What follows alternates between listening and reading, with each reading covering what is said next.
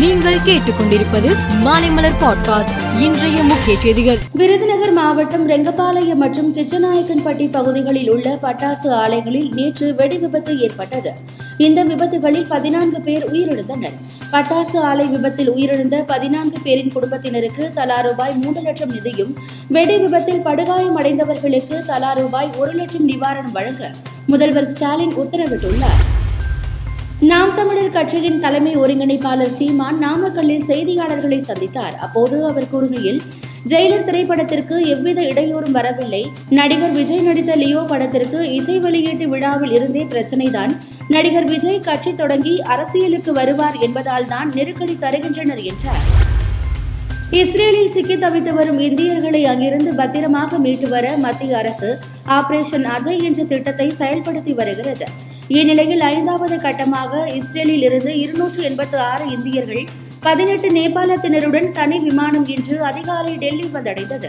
அவர்களை மத்திய மந்திரி எல் முருகன் வரவேற்றார்.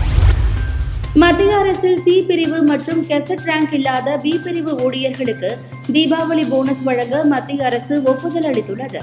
ஊழியர்களுக்கு அதிகபட்சமாக ரூபாய் ஏழாயிரம் வரை போனஸ் அளிக்க ஒப்புதல் அளிக்கப்பட்டுள்ளது. எந்தெந்த ஊழியர்களுக்கு எவ்வளவு போனஸ் கிடைக்கும் என்பது குறித்து மத்திய அரசு விரிவான அறிக்கை ஒன்றையும் வெளியிட்டு உள்ளது இஸ்ரேல் போர் விமானங்கள் தெற்கு காசா மீது நேற்று குண்டுகளை வீசின. தெற்கு காசா நகரங்களான ரஃபா மற்றும் கான் யூனிஸில் சரமாரியாக குண்டுகள் வீசப்பட்டதாக தகவல்கள் தெரிவிக்கின்றன. இந்த தாக்குதலில் காசா நகரில் உள்ள அல்லக்லி மருத்துவமனையில் ஐநூறு பேர் கொல்லப்பட்டதாக ஹமாஸ் சுகாதார அமைச்சகம் தெரிவித்துள்ளது. இஸ்ரேல் போர் விமானங்கள் தெற்கு காசா மீது குண்டுகளை வீசி தாக்குதல் நடத்தின.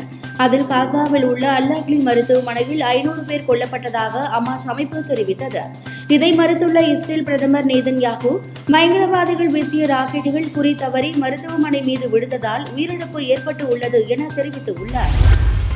உலகக்கோப்பை தொடரின் நேற்றைய ஆட்டத்தில் தென்னாப்பிரிக்கா நெதர்லாந்து அணிகள் மோதின. மழையால் போட்டி நாற்பத்தி மூன்று ஓவராக குறைக்கப்பட்டது. முதலில் ஆடிய நெதர்லாந்து நிர்ணயிக்கப்பட்ட நாற்பத்தி மூன்று ஓவரில் எட்டு விக்கெட்டுக்கு இருநூற்று நாற்பத்தி ஐந்து ரன்கள் எடுத்தது. அடுத்து ஆடிய தென்னாப்பிரிக்கா இருநூற்று ஏழு ரன்னுக்கு ஆல் அவுட் ஆனது. இதனால் முப்பத்தி எட்டு ரன் வித்தியாசத்தில் நெதர்லாந்து அபார வெற்றி பெற்றது. நடிகர் விஜய் நடிப்பில் இயக்குனர் லோகேஷ் கனகராஜ் இயக்கிய லியோ திரைப்படம் நாளை வெளியாகிறது. லியோ திரைப்படத்திற்கு நான்கு நாட்கள் நாள்தோறும் ஐந்து காட்சிகள் திரையிட அனுமதி வழங்கப்பட்டது. இந்நிலையில் லியோ காலை ஏழு மணி காட்சிக்கு தமிழக அரசு அனுமதி மறுத்துள்ளது.